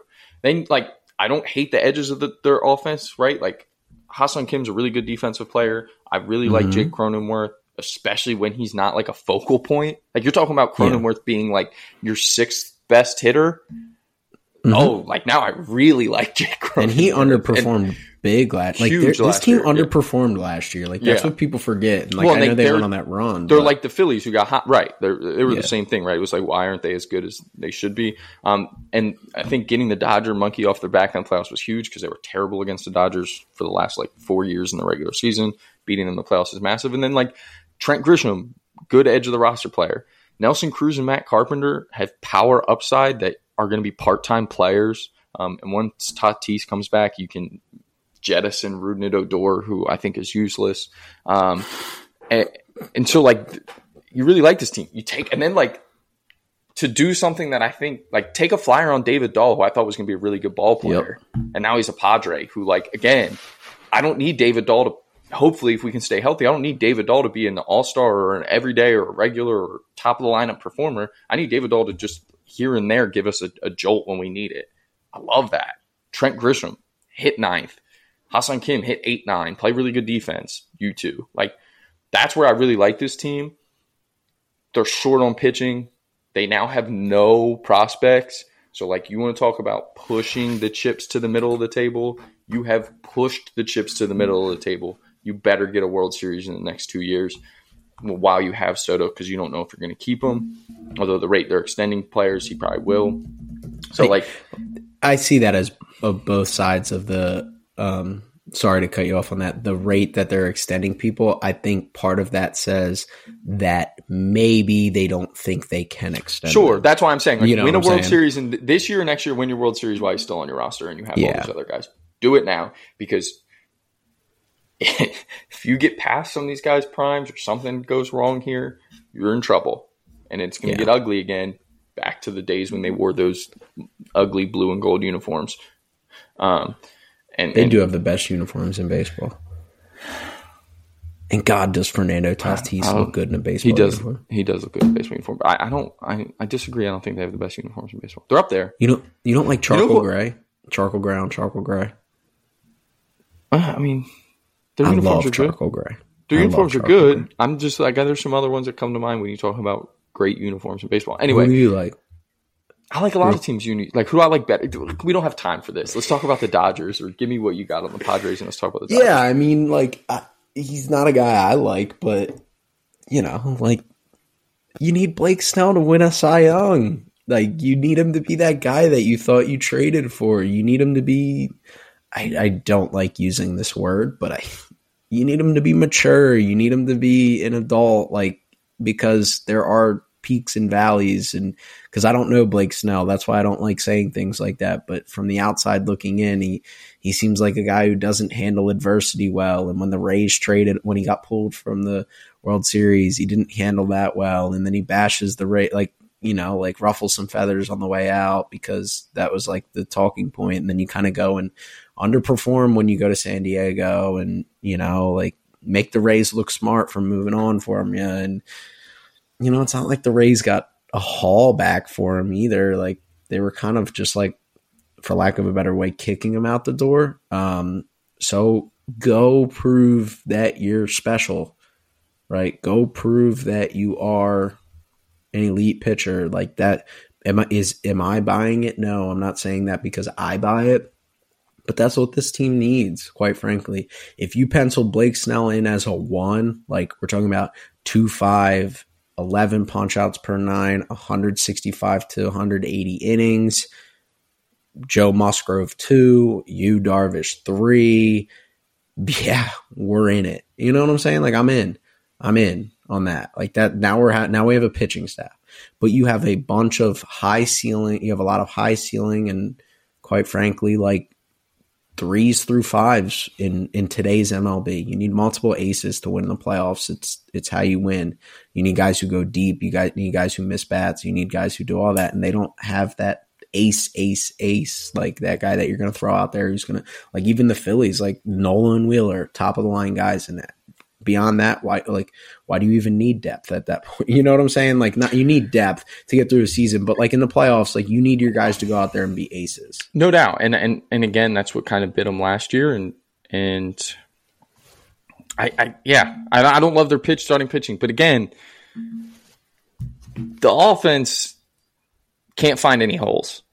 If Tatis comes no. back and is Fernando Tatis, there are zero holes in that lineup. The problem is, is hitting is really hard. So sometimes you're going to need the pitching to step up. But this is a world, like this is a World Series caliber team. Yeah, there's no doubt. Could we, they go get Corbin Burnes? I don't think they have enough left to trade for Corbin Burnes, do they? No, because they need Dylan Lesko. Right, like I don't think they have enough left. I don't think they could. Would you put it, it past Preller to, to trade him, though, for Corbin Burnes to win a World Series this year? I wouldn't. No, if you could extend him. Which I don't. I, which is the question that I can't answer. But yeah, which again, I could. I, I always wonder this. Um, like if you, I don't know who represents Corbin Burnes, but let's just say it is Scott Boras. Like, do you call him up and be like, "Hey, like Soto, like how interested is he in in being extended?" And then you go like. Uh, like yada yada yada. Like, hey, like I really just want to know, would Corbin Burnes sign a, a like this number extension with us? I don't know. One? Can you do that? Is that legal? I don't know. I don't know. Like if it's just casual conversation, like, I don't hey, know. Like what is the like if we went all in on Corbin Burnes, could we get him locked up for years? Like, I don't know. And that's like, a great question. Boras. Like I, I always wondered that. Corbin Burnes would probably be just, happier pitching in San Diego. It's warm. Yeah, he would. Exactly. He can't pitch in the cold. All right, so we're going to finish this out um, with the, what is it, like ninety-seven straight N L West champions, um, Los Angeles Dodgers. They have ninety-eight straight one hundred win seasons. Um, they've never lost a game in the N L West to any of these teams. Everybody else is just fighting tooth and nail to – to even sniff their jock. So Los Angeles Dodgers, I'll kind of take the lead here and just kind of go into their roster. I mean, it's kind of the year. I mean, I took the under in the prop bet like like an idiot um, because it's just the Los Angeles Dodgers, but you kind of see regression at some point. Name value, they have J D Martinez. They have Jason Hayward, who are put past their prime but are probably going to perform with this group. You have still Freddie Freeman. You still have Max Muncy. You still have Will Smith. You still have Clayton Kershaw. Julio Arias, Noah Syndergaard, like the name value of this roster is like better than I think we give credit for. Dustin May looked extremely sharp in his first outing of the spring. You have guys like Gavin Stone kicking down the door, waiting to get their debut. They have David, uh, David Peralta to platoon with Trayce Thompson out there. You have James Outman, who Colin's very high on as a guy who just never gets out. He's a little bit older. I mean, he's our age, but or he's my age, so he's not old, old, but for prospect making his debut, he's a little bit older. You know, again, this roster is not what, you know, it's not five M V P caliber guys like we've seen in the past. You have the Freddie Freemans of the world. You have the Mookie Betts of the world that could win an M V P and have won M V Ps, but you lose Trea Turner, you lose Cody Bellinger, you lose Corey Seager, and obviously that throws a lot of caution flags up for a lot of people that are questioning, like, hey, what is this team going to be? How much value can they have? You lose Gavin Lux to an injury, but as you kind of break down this team, there's, again, we're comparing these teams to their expectations. If you took the logo away from L A and put it on the Arizona Diamondbacks, I'd be like, this team's great. I love it. I love what they're doing with the expectations that the Diamondbacks have. When you expect to win one hundred games, there's definitely some question marks there. What if I told you before the last two years, this Dodgers roster looked like the previous five Dodgers rosters that won one hundred games in, in, in a World Series? Right? Like, yeah, they, I mean, Mookie Betts, Freddie Freeman, Trea Turner, Cody Bellinger, Corey Seager. Mm-hmm. That was great. Those the last couple of years where they had that was fantastic. But when you go back to like the twenty seventeen eighteens, this is what the roster looked like. Yeah. Mm-hmm. Like a bunch of guys who are going to play, like Dave Roberts is going to, like Mookie will be in the lineup every day. Freddie Freeman will be up in the lineup every day. And you can stop there. Everyone else Max is going to play a ton. Max Muncy Max Muncy will be in the lineup every day. Thank you. And then all these like, Hayward's going to get his opportunities. J D's going to get his opportunities. Outman's probably going to turn himself. I think he'll turn himself into an everyday guy. Peralta will play a bunch. Taylor, Trayce Thompson, and they'll win games. They will put pressure on you. These guys will all probably um, be mixed in in such a way by Dave Roberts and, and that organization where they're going to bring you above value every single night. They're going to go on hot stretches. They're going to pitch the baseball. Everyone has forgotten about Dustin May. If Dustin May stays healthy, you probably won't even remember that Walker Buehler is supposed to be on this staff. That's just my personal opinion. You mentioned um, you mentioned Gavin Stone knocking down the door. So is Bobby Miller, who might be better. Like this team, like I'm telling you right now, everyone who says there's holes, there's holes. Yeah, they don't have Trea Turner. I get it. They don't have Corey Seager. I get it. Cody Bellinger wasn't good the last two years anyway. I understand that. Justin yeah, so Turner's not matter. there anymore. But like, what if I told you Max Muncy's really good? What if I told you, for some reason, Chris Taylor continues to be really good for this team? Like, they're still going to win ninety-five games. I think they're still going to win ninety-five games. I still, they might not win one eleven. one eleven's only gotten a one World Series, and it was in a shortened year anyway. So, like, this team could still win the World Series. And I think if there's a year where it happens, I said this when we did prop bets, it's the year where everyone's like, there's holes. Man, the Padres are catching up to them. There's holes. And I just feel yeah. like it's like this is like you're when we put we put expectations on teams a lot of times based on past performance. And like you said, if you took the logo away from L A, you'd be talking about how great this roster is and how great this team is if you put them in pretty much any other city. So like if this was the Padres roster, we'd be so high on the Padres. We would be like, oh, the Padres are Padres are really good this year. Like you said with the Diamondbacks. So I think that I just think that can we hold – I just want everyone – and I'm not talking about you, obviously. I'm just like you've seen a lot this year from a lot of what, writers and media me? people. No, a lot of writers and people saying this, ro- this Dodgers roster has question marks. This Dodgers roster has holes. Wait and see. Talk yeah, to well, me come and, Memorial Day. And in comparison to literally arguably the best constructed team ever.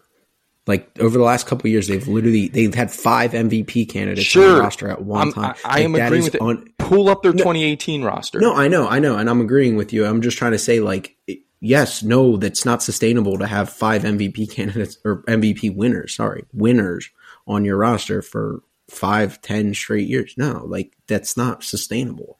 Like, of course, they have holes in comparison to that, and in comparison to like the league, they don't have any holes. They don't have any holes. They have question marks, but they don't have holes. No. The lineup doesn't have holes. Their pitching rotation is deep. Their top prospects, listen to this. Di- Diego Cartaya is in double A. Bobby Miller's in triple A. Miguel Vargas is in the M L B. Michael Bush is in triple A. Gavin Stone's in triple A. Ryan Pepio's in M L B. Andy Pod- pa- Pages, Pages is in double A. James Outman, who's number nine, is in the M L B. You have Nick Nastrini, who's in double A. Nick Frasso is in double A. Like, out of their top eleven prospects, only one of them is in high A, and it's Dalton Rushing, who's a high floor catcher guy anyway, who was drafted last year, who could just skyrocket up prospect rankings this year. He's a he's a Louisville catcher. Tell, have you heard that one before? Yeah, Will Smith um, is basically exactly who he is. And like, so let's just say hypothetically they do lose a certain guy to an injury, right? They have so much depth. Like they have so many guys that can just come up. So you take the guys on a one-year deal, like the Jason Haywards, like the J D Martinez, and just say like, hey, if you perform great, if you don't, you know, James Outman could take your spot. Michael Bush could take your spot. Miguel Vargas could take your spot. Oh, our pitching rotation isn't doing great. Hey, Bobby Miller, come on, here's the ball. Gavin Stone, here's the ball. Ryan Pepio, here's the ball. Like, and those are guys that in the Dodgers, like we've seen this time and time again, like they just perform. Like Matt Beattie goes right. to the Dodgers and hits two eighty with some flashes, right. some power, and plays fifteen different positions. It's like, yeah, well, he was before the game. He's out there selling hot dogs and beer, and then they're like, "Hey, come on down!" And he goes two for three with a walk. Like it's like they're ridiculous. Like, no, what, I know, and, and why ha- why they haven't won more in the postseason, I don't know. Um, Mark DeRosa made an interesting point. Um, what did he say? I didn't hear it. Talking just about how like they, they you guys they they rush to their bullpen in the postseason, and it and it leaves him confused sometimes um, because it's like, well, why are you in such a hurry to get this all-star caliber starter out of the game to go to Tony Gonsolin? Um, well, so that's that is definitely selection bias, because how many times did they leave Clayton Kershaw in one inning too long? Yeah, no, I, I mean, you know, that was more like, when Don Matt, but that was more when Don Mattingly yeah. was the manager, mm-hmm. and that, they were a little different. Just to, more so in recent years, when you're talking about the iterations of the teams in the last like five, six years. I don't, I don't, I'm not saying that's the answer. You can argue with D-Row on that one. I, I don't know what it is. It's an interesting. It's an, it's a just, thought, yeah. But yeah, I mean, this team's gonna be really good, and I think they're gonna win the N L West. Sorry, Padres fans. Like I just do. I, I don't think I, I would. I would think the Padres are going to win the N L West, but I, I'm with you on the fact that if there's any year that the Dodgers win a World Series, it's this year. Not to mention, just throwing this out there, there's two free agents at the end of the year, and if there's any farm system that has the depth to just go get them in the trade at the mid, mid-season point, don't be surprised if if Shohei Ohtani is, is trotting in in Dodger blue. Don't be surprised if Corbin Burnes is coming out if they, and starting you, game can one we of the get playoffs. That to have, how do we manifest Corbin Burnes and Shohei to the Dodgers? They can't get line? Both of them. You think Let's, they can get both of them? No, oh, but how do we make it happen? Could you imagine? I mean, Shohei Ohtani is more likely to be moved than Corbin Burnes, I think. Sure. I don't know. That's an interesting. That's an interesting point. We'll talk I about think that in July. The, but yeah, the I mean, that'd be fun. Are to, more cl- close are closer. Winning but my, I was thinking are. more. I was. thinking about it more from, so from ownership of both sides. Yeah, I, I see both sides. I think they're then I would probably put it at even, but I just feel like the, if the Brewers are in a position to win, they would hold on to them. I think. I don't know. You hope. They were in a position to win last year. They were in the playoff race and they traded Hader. Yeah, but maybe, you know, we, we've been saying this since Edwin Diaz, which, again, we're going to do the East preview here soon. Relievers are replaceable, yeah. Relievers are replaceable. Bullpens are important. Right. Oops. Maybe. I mean, maybe, you know, like, uh, I don't know. But, yeah, so, like, they if they go and snap up, up Shohei Ohtani at the deadline, I, I, A, might pass out, but B, like, yeah, go get in the wild card and go win a World Series. I want it to happen so bad. And then sign them for five hundred years for five hundred billion dollars, and, and you're you're good to go. And I don't know, just, like, I'm looking at their prospects, man, and I know we've done, like, we haven't looked at everybody's farm system. And I'm like, I think they get overrated, their prospects do, sure. because of how good they are. It's the Alabama bump. It. Yeah, it's the it's the Alabama bump. But I love their farm system. Like, does that make sense? that too. I think no, they're yeah. overrated, I mean, I, but I love how their many farm years system. For how many years now has Bobby Miller been my favorite prospect? True. I mean, Bobby Miller's been my favorite prospect, and um. Jackson Churio is getting close. I do love me some Jackson Churio. That's kind of more recent, but yeah, man. I, I like, yeah. I mean, it's I, I love and, the and Dodgers like, farm system. Why you love like, and why you can also love them is like, of course, I'm going to pick them. I'm going to go with somebody whose name I can pronounce. Like Emmett Sheehan's going to be a stud. Maddox Bruns is going to be a stud. Like you grow, you go down this list. Like they have so many guys. Josue De Paula is unbelievable. Like, if anybody wants to know a name that you should be watching out for, it's him. Nick Frasso, Nick Nastrini. Like, I'm telling you, like, there are so many guys that River Ryan has elite stuff. Like, you scroll down the list. Shout out D two guy. Yeah, like the, these Played guys. Played shortstop that, and hit uh, and hit went like uh, seven for thirteen against us and then closed a game when I was in college, pumping like ninety-six. Uh, tell me if you, huh? Have I heard that before? There, drafted by the a guy who was drafted by the Dodgers shortstop. From a D two as a shortstop. I wonder if, I wonder if uh, River Rines is addicted to barrels as the the other guy is the, right now. In the hey, leagues. relax, relax. He is. He gives up a lot of homers. Does, does Josiah Gray not give up a lot of home runs? He gives. Well, I I mean he he didn't give up a home run all spring, and then lead off home run. He gave up, laid off the. He the loves giving outing. up home runs. Maybe River Ryan doesn't, who, but all right, let's get out of here. Up this home is... run, who loves giving up home runs more, Hunter Green or Josiah Gray? Josiah Gray. Hunter Green loves giving up runs more. I'm glad I'm the one who got to take a shot at Hunter Green this time. It feels nice. um, yeah, Hunter Green, we love you still. I mean, we love all baseball players, but, you know, we, we have to be negative in some forms. If we were just like flowers, sunshine, and rainbows, I don't think anybody would listen to us. Um, but yeah, I mean, super excited for, for obviously the season being here. Um, really good, really in-depth, long, obviously, but we're going to try to knock out these previews as, as best as possible so we can actually talk about, you know, live baseball. And that's why we're going to take a long episode here. So if you're still listening, make sure you like, share, subscribe, rate and review, helps the podcast, you know, trick some algorithms here and there.